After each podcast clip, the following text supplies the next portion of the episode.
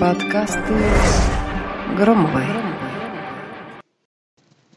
Здравствуйте, мои дорогие подписчики и слушатели. Я вас немножко разделяю, потому что слушателям я благодарна за то, что вы меня слушаете, а подписчикам еще и за то, что вы на меня подписываетесь. Вам, как говорится, все равно, а мне, собственно, приятно. Так, переходим к нашим баранам, а именно к подкасту, который вы очень просили меня записать. А, данный подкаст по мотивам вопросов э, из сторис в Инстаграме. Значит, вопрос, как перебороть страх собеседований после длительного перерыва в работе. Очень интересный и для многих актуальный вопрос. Когда-то для меня эта тема была актуальна, поэтому с удовольствием отвечаю. Причины длительного перерыва, правда, бывают разные, начиная от декрета и заканчивая любовью к путешествиям. Да, всякое бывает. Кто-то с одним ребенком сидит 7 э, лет э, в отпуске там, по уходу ребенка, а кто-то рожает э, погодков и на крыльях воодушевления летит тут же покорять профессиональные вершины. Это, кстати, моя история не про погодка, а про крылья вершины – ой, крылья, крылья воодушевления, покорять вершины. Я вышла на работу, когда моему ребенку было 7 месяцев.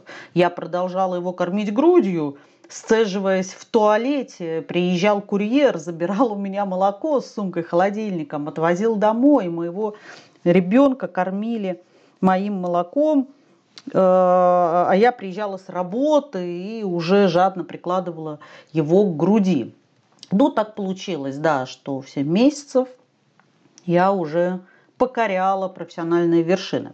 Ну так э, не обо мне речь. А работодателю правда не интересно, что у вас стынет там э, любимая поза лотоса на далеком Тибете. Он прямо сейчас хочет получить ответственного работника, который будет полностью погружен в процесс получения прибыли, а не будет сидеть молоко в туалете, вот, думая только о ребенке. И если вам страшно, поверьте, работодателю еще страшнее, ведь он должен сделать правильный выбор, основываясь только на вашей самопрезентации. То есть он вкладывает деньги в рекрутинг, в поиск, в отдел по набору персонала, а может быть даже непосредственно внешним э, сотрудникам по набору персонала, проводит собеседование, тратит свое время. И вот он берет вас, а вы ну и ни хрена не способны окупить все его вложения. Поэтому он тоже боится не меньше вас. И так как он опирается только на то, что вы о себе натрендите, то именно поэтому все козыри в ваших руках. Если вы никогда об этом не задумывались, то вот я вам открываю тайное знание. Итак, как объяснить длительный перерыв? Ответ содержится в своем, в самом раз-раз ответ содержится в самом вопросе. Он именно был, да, этот перерыв. А в прошедшем времени на то существовали объективные причины. И контрольный в голову. Он закончился. И теперь вы трудовой прыти. Если это про декрет, то дети пошли в сад, бабушки на подхвате, соседка тетя Клава с удовольствием сидит с вашими детьми и подрабатывает у вас няней. А бывшие фрилансеры и предприниматели знают много, потому что плавали. Задача такая же – нанести пользу, применить в полной мере свой тип лобильного мышления. Нужны факты, портфолио, кейсы, чтобы сразу был понятен уровень и прыть потенциального сотрудника. То есть приходите сразу подготовленным. Тогда даже если вы боитесь, вернее, что значит даже, вы боитесь, но когда вы боитесь, вам будет на что опереться. Дальше. Страх не справиться и облажаться. Так, это все могут. Все могут не справиться и облажаться. Я могу не справиться и облажаться, записывая этот подкаст. А, вообще не у всех хватает духу продолжать ту деятельность, которую они начали. А, если ну, встретились с ошибкой, споткнулись, грохнулись, и не на что опереться, чтобы подняться.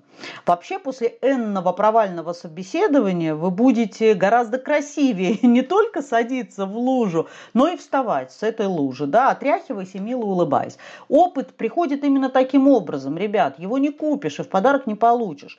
И от того, что я вам сейчас расскажу, как вам нужно вести себя на собеседованиях, вы, конечно, скажете мне спасибо, но когда придете на собеседование, тут же у вас все из головы-то повылетает.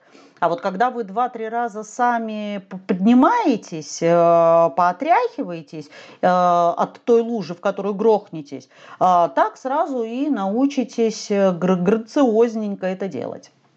Вообще-то, изобретатель лампы накаливания Томас Эдисон, вам всем известен, я уверена, как-то сказал, я ни разу не терпел поражений, я просто изобрел 10 тысяч способов, которые не работают.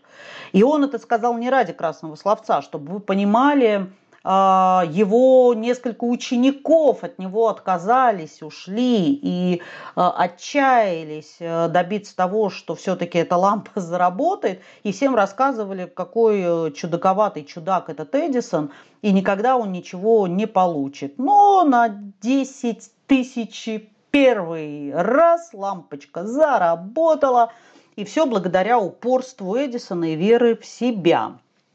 Итак, энтузиазм, энтузиазм, переходим к нему. Я вообще про него заговорила, э, имела в виду, когда говорила про Эдисона. Любые курсы квалификации, книги, Громова Екатерина со своими подкастами только приветствуются. Но но у вас должны гореть глаза и как у мухи потираться ладошки. Сейчас я вас всех там сделаю должны говорить вы, собираясь на собеседование. Вообще, одна моя знакомая после череды интервью, где она при полном параде на высоте своих знаний так и не попала в ряды счастливчиков, которых пригласили на работу, взяла новую вершину именно энтузиазмом. Значит, в тот день шел дождь, как сейчас помню, у нее разрядился телефон. Она перепутала вход, и на глазах у всех мокрая, растрепанная, стремительно вломилась в подсобное помещение. Потом у нее получилось включить телефон, ей позвонил руководитель, и она ему вместо «здравствуйте» сказала, сейчас у меня телефон разрядится, поэтому мне некогда. Это правдивая история. В общем, взъерошенная, мокрая, но с горящими глазами, она заявилась с 20-минутным опозданием и с выключенным телефоном к этому самому руководителю, руководителю и сказала, вы знаете, вообще-то я мечтаю у вас работать. Вот с этой фразы она начала, будучи в полном отчаянии, потому что поняла, что полный провал, полный фиаско, и ее точно не возьмут. Ну и хочу вам сказать, что дальнейшая полуторачасовая беседа мало походила на собеседование, больше на э, ну, приятную беседу, э, в которой она просто делилась своим опытом, как положительным, так и негативным. И несколько лет уже как трудится на этой работе и, ну, насколько я знаю, счастлива. Так вот, э, чем я закончу данный подкаст? Я, если вы не заметили, дала действительно в нем достаточно много советов, хотя я советы не даю, никому не говорите, что я давала вам советы.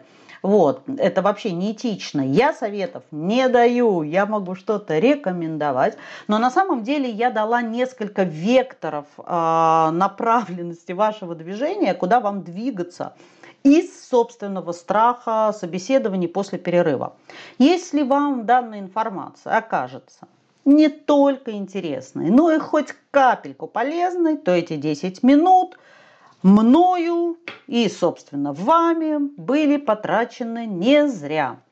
Засим прощаюсь с вами. Просто не сдавайтесь никогда. Будьте как Эдисон. Я, мы, Эдисон. А, я Томаса имею в виду с его лампочками. С вами была Екатерина Громова. До следующего нового подкаста. Пока-пока. Подкасты Громовой.